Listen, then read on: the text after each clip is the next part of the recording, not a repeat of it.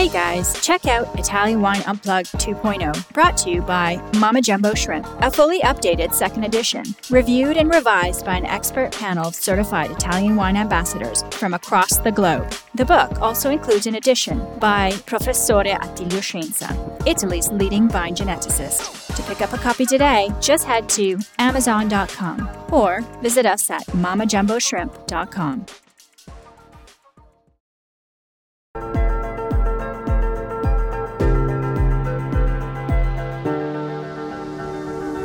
Welcome to the Italian Wine Podcast. I'm Cynthia Chaplin, and this is Voices. Every Wednesday, I will be sharing conversations with international wine industry professionals, discussing issues in diversity, equity, and inclusion through their personal experiences working in the field of wine. If you enjoy the show, please subscribe and rate our show wherever you get your pods.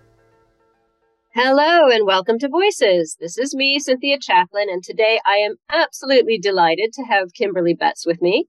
Kimberly is the managing director and global diversity, equity, and inclusion leader at Deloitte Consulting. She has over 25 years of experience driving DEI, organizational transformation, and change management.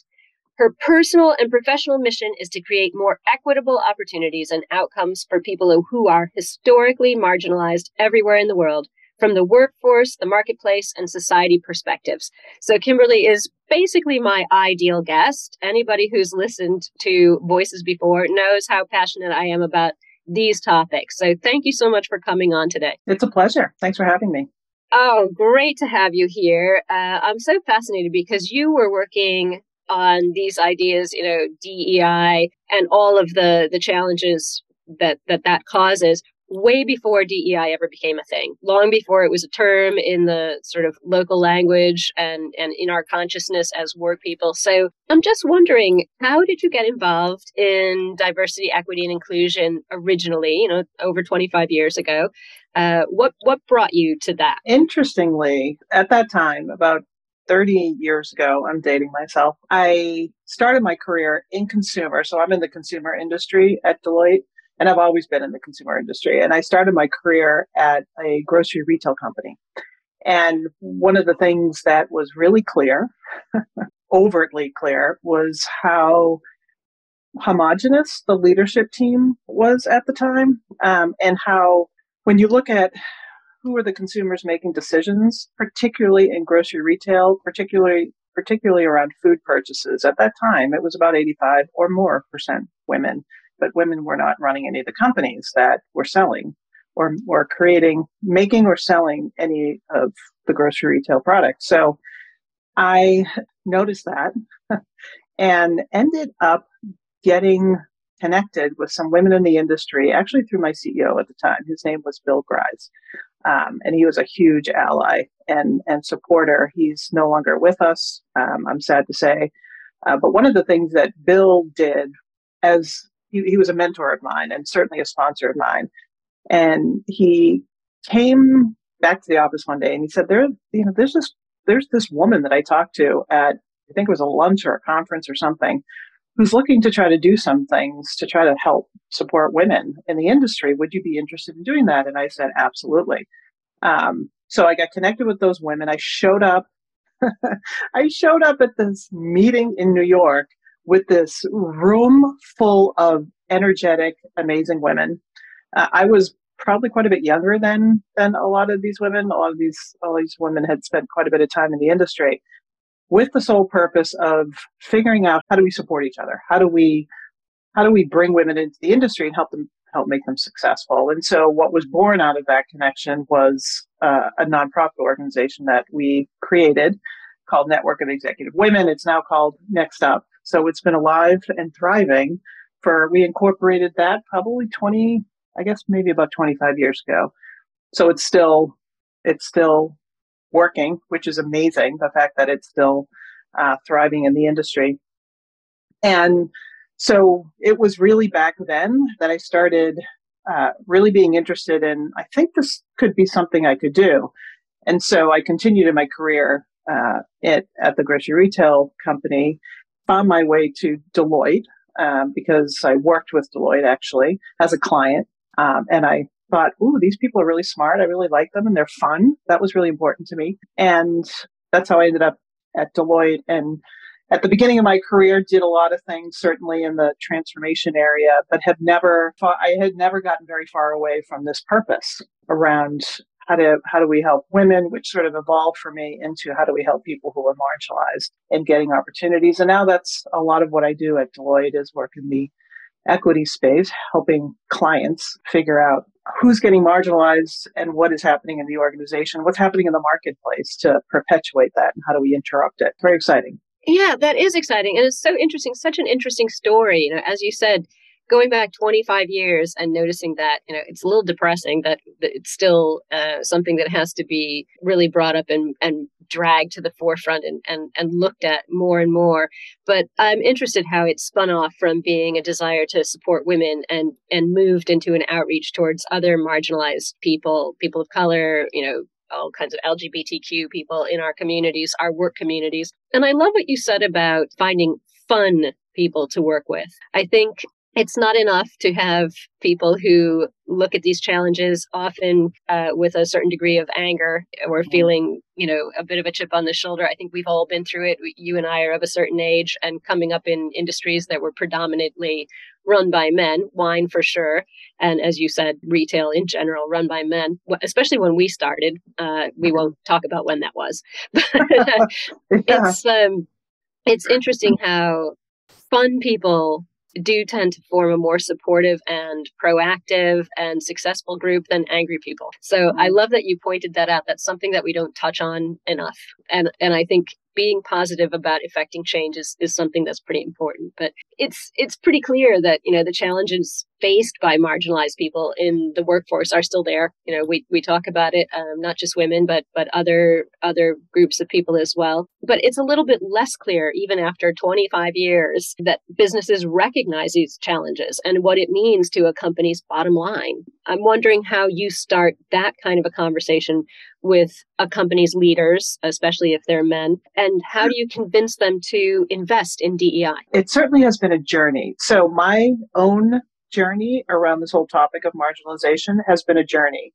Um, as someone who grew up, I grew up as a white woman in the U.S., um, and there's a, a, a certain the U.S. has very we have a very specific history with oppression, and as but as someone growing up white, there's a you know there's there's certain there's certain kinds of oppression I didn't experience, and so the only way to understand that is to actually focus on it and be very deliberate about experiencing it. And so the approach I try to take to people who have never experienced marginalization is I call it space and grace. So assuming positive intent, assuming, you know, maybe someone has not experienced that before, particularly for white men, I think it's really, it can be really difficult. And so I spend a lot of my time I have to say. I usually try to preface it in appropriate situations in the spirit of love. You need to understand that this happened or you you did this which created this kind of feeling. And so what when I'm talking with CEOs in particular and leadership teams and trying to understand how, the history of our marginalization, we don't, I mean, it's 420 year old issue that we have. Um, At least, probably longer.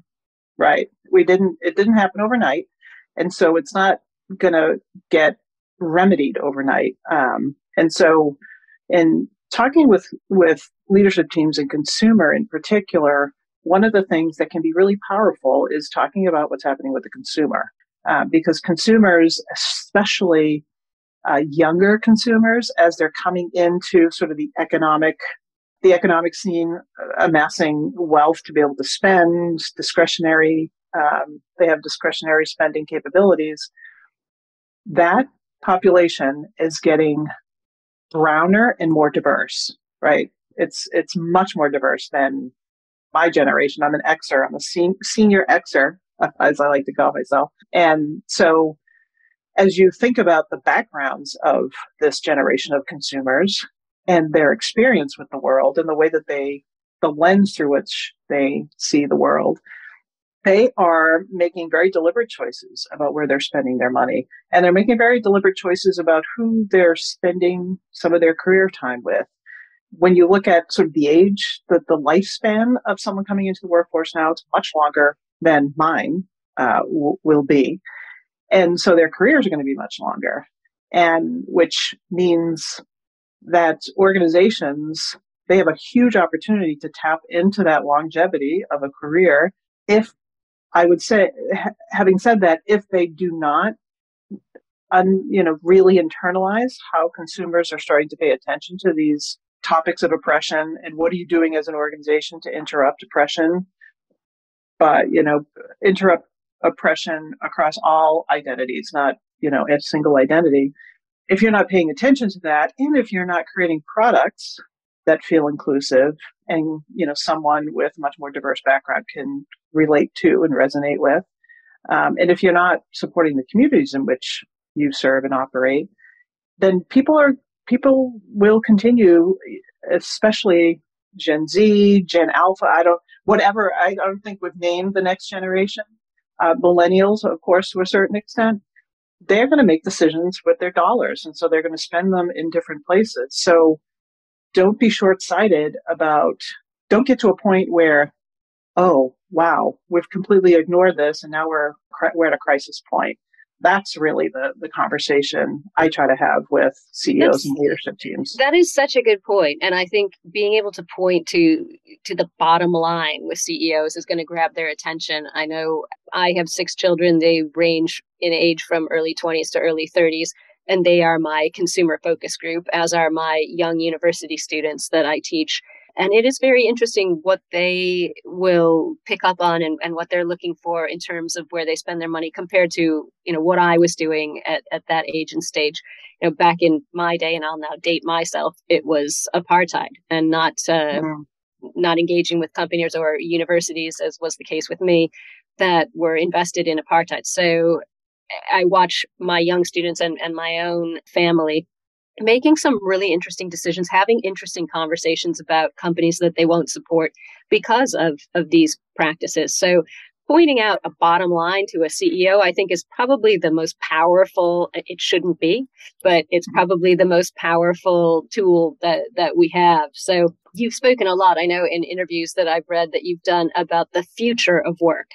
And I'm, I'm really fascinated by that term and how DEI is becoming part of that conversation. What do you mean by the future of work and how do you see diversity and equity and inclusion becoming part of that? Future of work is, is, is a term we started talking about actually pre-COVID. So before the pandemic. Um, as a as a firm, we started talking about this topic, and some of the trends that we started seeing before COVID were around the desire for greater flexibility. When you look at the, the career span, like I said, of someone your children's age coming into the workforce, the thought of spending a career at a single organization or two is just not something. It's not a friend. It's yeah. not a friend of Nobody mine. stays long enough to get a gold watch anymore. I don't think you know. Even my colleagues, myself, you, you know, we don't intend to have our career in in one place, and certainly not my children for you know a forty years and and a gold watch. Right, right. So understanding that that is the trend and how you think about attracting people and how you think about retaining people, or following someone through their career span, which may have times inside your organization and times outside of your your organization. So that's sort of a trend that we see in the future of work. Another trend that we see, and it will be really interesting to watch what companies do, particularly in this this economic, I don't know what to call it, this economic thing that we're in now. Um, Chaos, volatility. Volatility, exactly. Where the jobs, it's interesting because our chief economist points to some of the strengths in the economy when you when you consume some of the sort of public information it seems more dire and then some days it doesn't and then some days it does. So it'll be interesting to see what organizations do as we move through this related to sort of the the network of who can do things to help you achieve your business objectives which are not necessarily people on on your balance sheet. It could be people off of your balance sheet, skills and capabilities that you can crowdsource, different bodies of work that don't necessarily have to be held inside your organization as you think about what are some of the core things that you want to be able to be an expert in or your organization wants to keep in-house because you need to keep control's not the right word but you need to be able to monitor and watch that on a daily basis. The notion of sort of the off balance sheet associate or off balance sheet set of skills that you might need that you don't necessarily want to take in house you want it you want to keep it off balance sheet. And then this trend around output. So you know, when I think about when I started my career, grocery retail, it was you showed up, you were seen, you interacted with people, and your your being there indicated a certain level of activity and whether there was actual output or not was less of a focus where organizations especially with the onset of technology and AI and I was reading an article today on LinkedIn about all of the technologies you can use for diff- to complete different things just in your daily life. So in an organization, it becomes that much more exponential. So based on all of that, what do you really need to keep on your balance sheet and what can you keep off of your balance sheet? Now there are all of the issues around, well, okay, how do people deal with healthcare? You have to, you know, historically you had to be in a job to be able to get access to reliable healthcare and things like that. How that changes, and those are policy issues. Businesses always, always are ahead of public policy. And so that, when I think about the future of work, it's all of those things combined playing a role. And so from an equity perspective, how do you utilize those opportunities? Because if you think about who's coming into the workforce, or even the the uh, the network of skills that you have, it's getting more diverse. And so your the, an organization's ability to be able to utilize those technologies and utilize those levers with a lens on equity will help to help people determine I'm not going to spend my time there because this is the kind of experience I have, or I'm going to spend my time here because this is the kind of experience I have. So when you think about that whole spaghetti ball of factors, it's a really interesting set of trends that I, I think we're seeing. And I think we're at a, it felt like we were at a pivotal point when we were in COVID. We certainly were. COVID accelerated a bunch of trends that we all already started seeing it'll be interesting to see how the current economic environment maybe alters that or changes that or sends those trends in a consistent direction.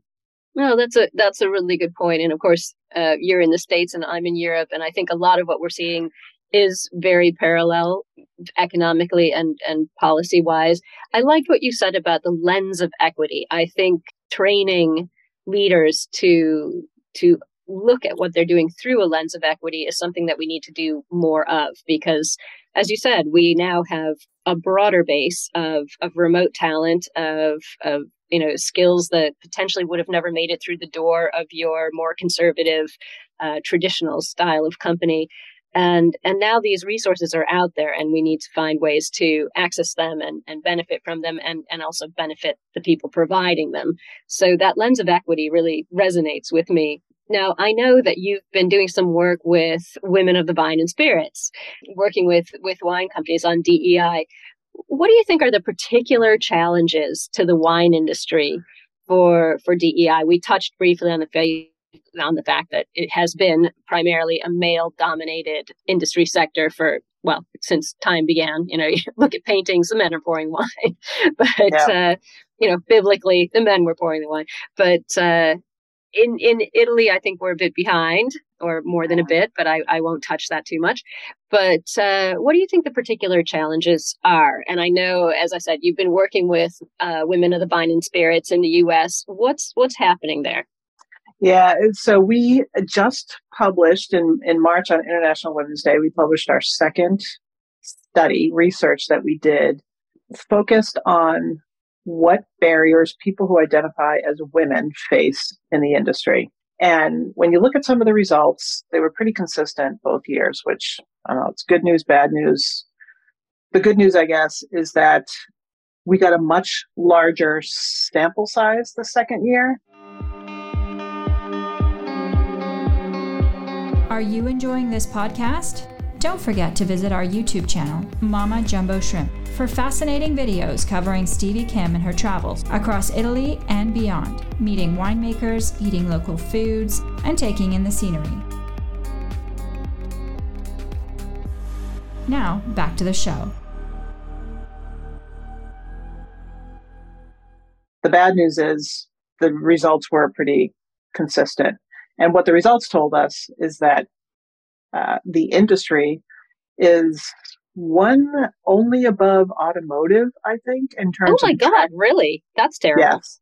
Yeah. Uh, uh, in terms of attractiveness. So when you, if you look at the study, there's this chart with like 25 lines, and and the bev alc industry is at the bottom. Um, and the re- and the reason uh, close to the bottom, a couple, uh, one up from the bottom, and that was consistent with last year. And so there's a per- perception, and this was remember this research was done by people who identify as women. So there's a perception of women that this is not an attractive industry for me to come into, and that's a problem. And one of the things, the first time I presented last year's research, uh, I was at the Vibe conference actually in San Diego, and I was on a panel with amazing people like Andrea McBride of McBride Sisters Wine Company, which is the largest black female owned wine company in the US. And they have a really interesting story. Google, you know, you can Google it if you if you care to do that. It's but a beautiful story. I highly recommend anybody should Google that. It's a it's a great story, and I've remained friends with Andrea since then. But anyway, when what I said to the audience was, I am a, I am a wine lover. I have 300 bottle pair of twin wine fridges, um, which I've had for a very long for a very long All time. Right. So I'm coming to your house when I come to Atlanta. yeah, yeah, for sure. But when you think about the product, the product is around celebration. It's fun. It's you know celebrating those wonderful life moments. Someone you know, hitting a milestone um, or achieving something. The product itself is, I, because I find a lot of joy in wine in particular, but wine and spirits, the product is designed to, for life's joyous moments.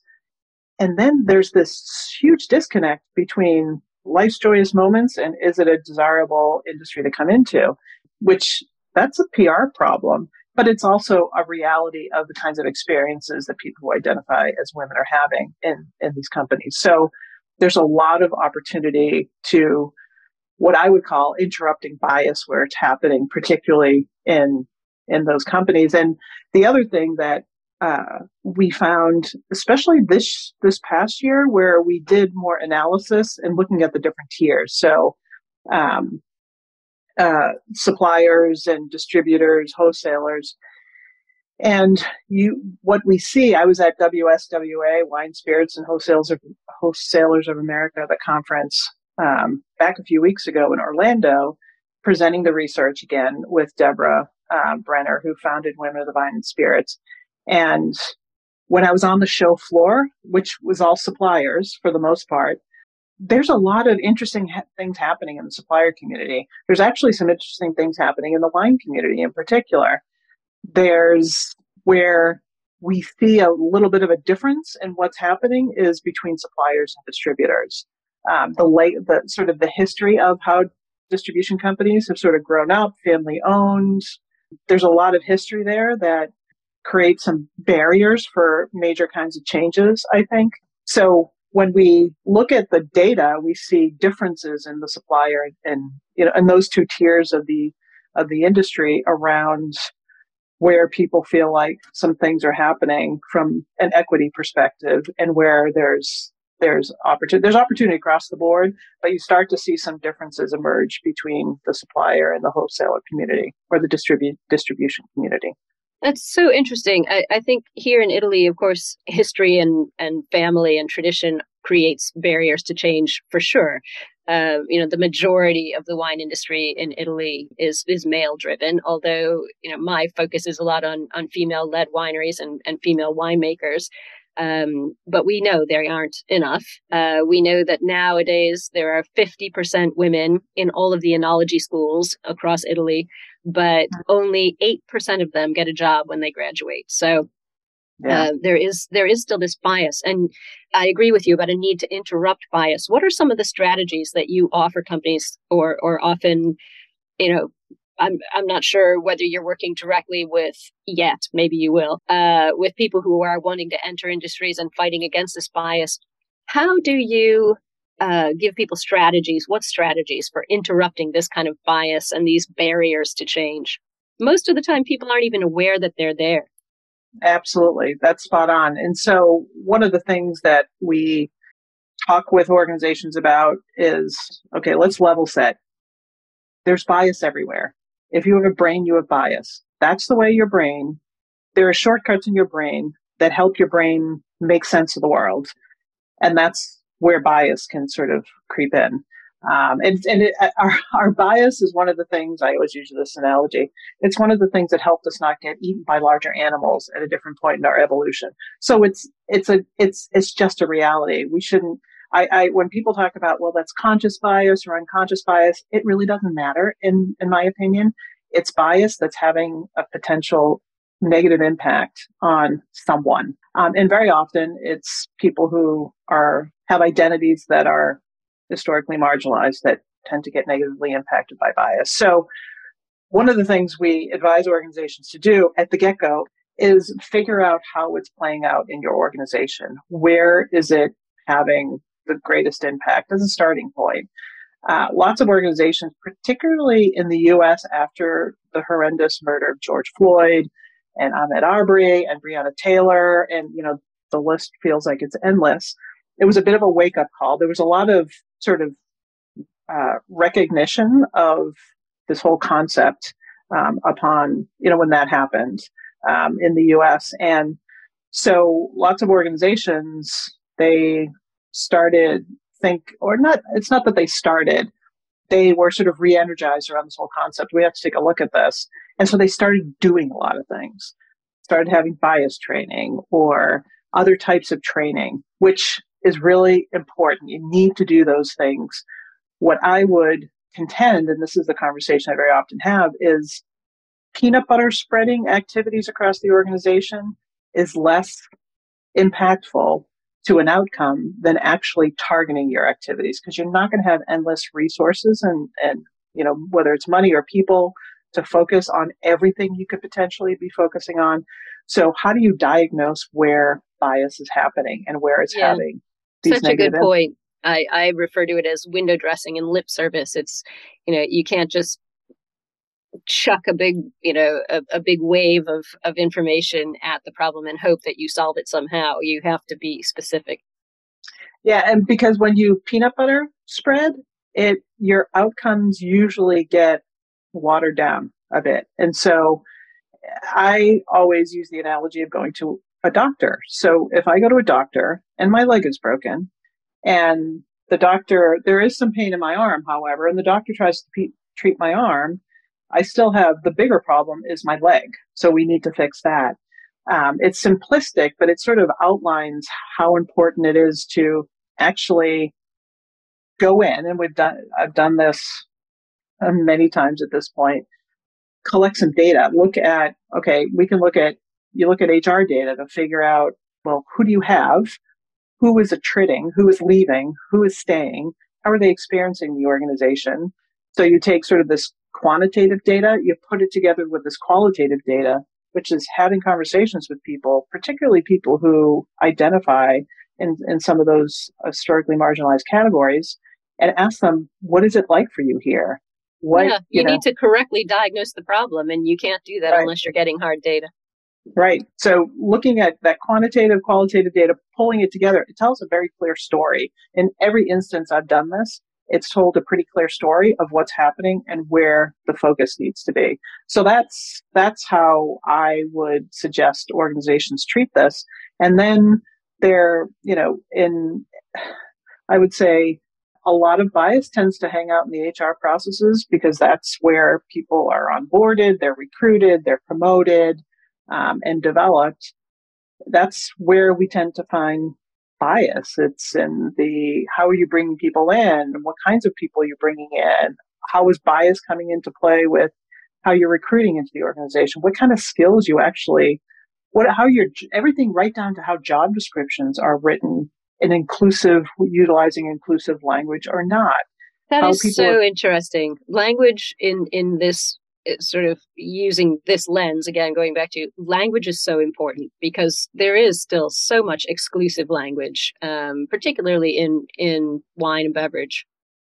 And and and when you're even if you're as someone who might you you have one of those identities that's historically marginalized you look at how something is written in terms of what's required for the job and if you can't see yourself and if it's you know male language can be used very heavily in in job descriptions and then you go and you interview and you interview with a bunch of people that don't whether look like you or don't share any of the identities, same identities as you have, it doesn't, that's not a recipe for, I want to go spend my time at this organization. So it's those kinds of things. As an organization is able to pinpoint, you know what, we have a real problem in talent acquisition and we have a real problem in who's on the succession plan because we see bias using utilizing a random example. We see bias hanging out in both of these places. So this is where we're going to spend our time for the next year to whatever it's going to, you know, it, it, could require to to remedy that those problems. It's it's just fascinating. I you know this is this is a topic that I'm very passionate about, but to hear how you're attacking it in a you know sort of laser focused manner, I think is really important. And um, I think your message, the hard data, I've seen that report and the numbers coming out of it. Um, it's it's important for people to be exposed to this and to the failures that we continue to perpetuate by not addressing specific problems. It's not enough to send everybody for a four hour bias training course. Uh, that's not going to solve the the actual problem. So um, yeah. Before I let you go, I want to address something that uh, our listeners, because we're audio, aren't going to see, but I can see because you and I are actually on a Zoom call. Behind you on your green screen, it says the year of allyship and the power to empower. This is something that I think is really important. What does allyship mean to you, and, and how would you like to see that play out in, in the alcohol and beverage industry? Allyship is incredibly important. It's been incredibly important to me personally. And so I have, I have a bias around this particular topic, but given who still, a lot of the, um, who still makes the rules? A lot of the organizations we all operate in have been created by a certain set of people. So those rules still continue. And so while we're trying to make change in a set of institutions that were created with inherent bias, because that's just the reality of our, our lives, allies become really important. And what allyship looks like is, you know, Cynthia, as an example, I'm your boss. And so the hypothetical. And so one of the things as an ally I can do for you is you pitch an idea to a leadership team and for whatever reason, it's like, well, you know, there, there's, there's bias that might be at play in either listening to that pitch or not. And what I can do as an ally is someone who is a part of that team, is a part of the, the team of people that makes the rules, is I can amplify you. I can say, did you, I don't know if you heard what Cynthia actually said, but she was pointing out these three things, which are really important to our strategy. And when I say it as someone who's part of the group that actually helps make the rules or has historically made the rules, it sounds different to the people hearing it very often. And so amplifying you and supporting you and and not let, letting you get talked over and not letting you get sort of marginalized, literally, in a particular situation, I'm being an ally. That's what we want allies to do. We all can be allies. We all can be, you know, as I'm a straight white woman, and so one of the things that I try as much as I possibly can to do, um, and I get to do it so much in the practice in which I operate, which is amazing, is amplifying, you know, a person of color, a woman of color, someone who's part of the LGBTQIA plus community, someone who has different abilities than sort of the, you know, the, the norm as we talk about neurodiversity and, and ableism and sometimes perceptions that can go along with what someone's abilities are. We all have an opportunity to be an ally, and being an ally is really about utilizing whatever influence you have to amplify someone who might be getting marginalized. It's a huge opportunity. We can all do it. I think this is so great. Um, I, you know, I'm a big fan of Women in Wine Spirits, and I'm a big fan of all ally programs that promote that sort of amplification and and support and i think just sometimes validation is is hugely important especially to newer and younger voices uh, coming from communities that perhaps they didn't have a role model um, as they were you know coming into their career as a young person. So i i love what you've said about that and giving um, giving a voice to someone using our own power to empower others i think it's something we forget especially i'm the same i'm you know i'm a straight white woman from ohio you know i, I live in europe and i i forget that i have earned my power and i have the ability and in fact the responsibility to to right. use that power to empower others so I, I just can't thank you enough for this whole conversation. It was really great. And I know that our listeners will love it too. Uh, I think it's very important in the wine industry. So thank you very, very much for coming on today and talking to us about this. It's been a pleasure. It's great to great to meet you, and I look forward to continuing the conversation in any way that we possibly can because it's so important. We can't. We have to keep this conversation, this whole topic, front and absolutely, center. absolutely. Well, thank you again. Thank you. Thank you for listening, and remember to tune in next Wednesday when I'll be chatting with another fascinating guest. Italian Wine Podcast is among the leading wine podcasts in the world and the only one with a daily show. Tune in every day and discover all our different shows. You can find us at ItalianWinePodcast.com, SoundCloud, Spotify, Himalaya, or wherever you get your pods.